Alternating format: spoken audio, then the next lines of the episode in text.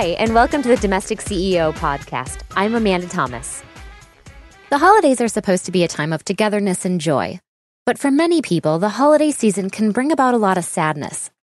People can be hurting for a number of reasons, including feeling alone, suffering a recent loss, or not being able to provide holiday meals or gifts for their family. Whatever the reason someone is hurting during the holiday season, today I'm going to give you five tangible things you can do to help.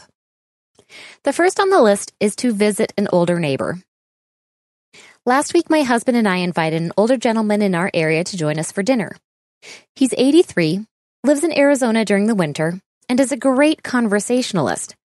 What we didn't realize is that, even though he's very fun to be around, he's also very lonely. His kids and grandkids live in the Midwest, and he recently had two close friends pass away. We talked about how he misses the days when people would visit each other once a week. He wishes people would still knock on the door and invite themselves over, instead of relying on social media and texting to communicate. It cost my husband and I very little, literally two hours of our time and a bowl of soup that we shared to make this man's night. Since then, we've invited ourselves over to his home and invited him to a dinner with another local couple. He's opening up a little more each time we see him, and his spirits are starting to rise. If you have an older person or couple living in your neighborhood, make a point to stop by and say hello. If they invite you in, join them. Let them make you a cup of tea. Eat a cookie or two if they pull out treats for you. And, if you can, offer to bring a meal by in the next week to share with them. These seemingly little acts can go a long way with someone who is alone during this time of the year. The second thing you can do to help others is to make friends in a nursing home. If you don't have any older neighbors who would appreciate a visitor, you can still have a big impact on the lives of an elderly person. My grandmother lived in a nursing home for years before she passed away, and she often talked about others in the home who didn't have family to come visit them. She felt very fortunate to have her kids and grandkids come by on a regular basis, but recognized that there were many other residents who never had visitors. She would go visit others in their rooms, and she'd also encourage some of our family members to stop by certain rooms to talk with others who might be lonely. If you have a couple of hours open and you're in good health, i.e., no colds, no flu, or anything else contagious, consider visiting a local nursing home. Call ahead and ask the nurses if there are any residents who might want a visitor. Oftentimes, the nurses know who's lonely, and they can point you to someone who'd like to chat for a bit. Ask them if there's anything you should know before arriving, or if there's anything you could bring to the resident. The nurses may offer up information such as the resident's favorite candy, so you can bring them a treat, their favorite color, so you can wear it, or their favorite activity, so you can plan to do it with them. This is something that is very helpful to do year round.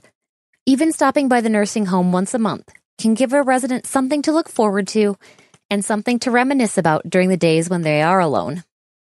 The third item on the list is to make and eat a meal at a shelter. Over the years, I have volunteered a number of times at homeless shelters and with free meal programs. I love to cook and serve food to others, but I quickly realized that serving others food is only a small portion of what makes the guests of the meal feel loved. If you want to have a bigger impact, take a 15 minute break from serving, grab a meal, and sit down at one of the tables. Many people who are eating in shelters live very isolated lives. If they're living on the streets, they're often ignored by people passing them. So having a conversation with someone can actually help them feel human again. Offering a listening ear can make a huge impact on the life of someone who feels like they are shunned by society. Now, when you're speaking with someone who's going through a rough patch, Start the conversation, but let them guide where it goes. Open with introducing yourself and shaking their hand. Start with light conversation about the food or the weather.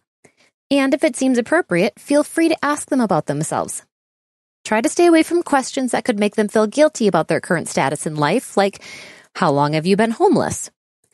Instead, ask questions that you would ask someone at a networking event, like, How long have you been living in this city? Some people will be closed with their answers, and some will open up about what got them to this point in their life. Don't judge, or try to fix them by offering unsolicited advice. Rather, just listen to them like you would your best friend. Now, before we go on to the last two points, I do want to thank today's sponsor, Casper Mattresses. Casper has obsessively engineered American made mattresses at a shockingly fair price. And now you can get $50 toward any mattress purchase by going to casper.com slash CEO and using code CEO. Listen, you spend about a third of your life sleeping, so let's make sure you're doing it on a good mattress. Casper brings together two comfy technologies together for better nights and brighter days latex foam and memory foam. So they've got just the right sink, just the right bounce, no matter how you sleep. They also have a risk free trial and return policy. They'll deliver it straight to you.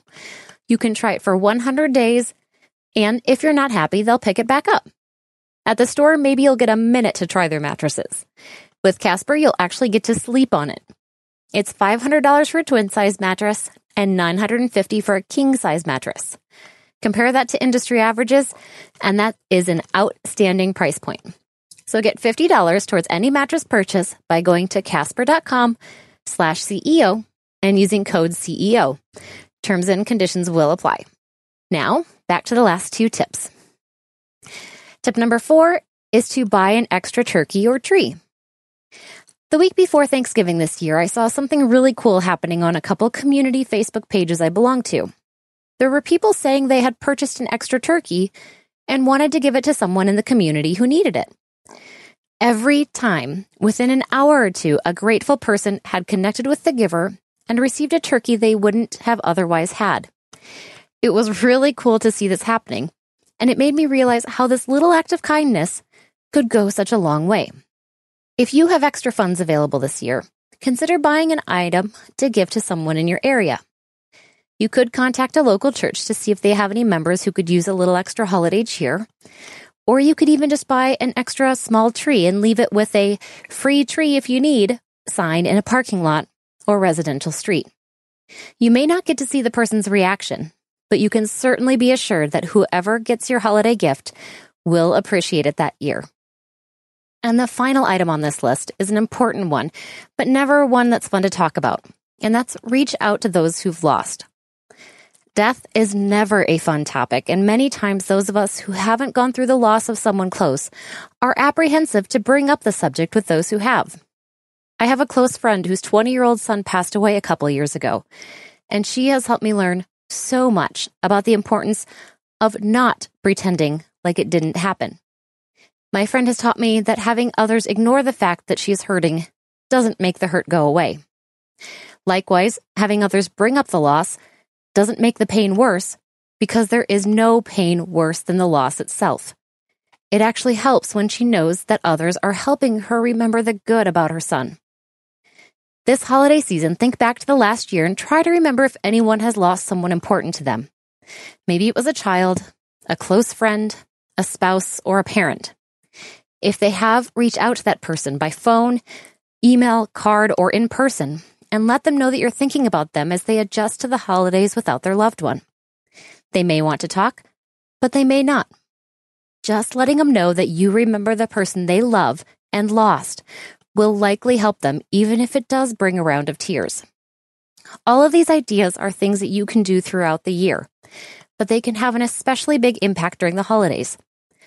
Emotionally hurting throughout the year is tough enough, but being in pain when the rest of the world seems to be happy and festive is especially hard.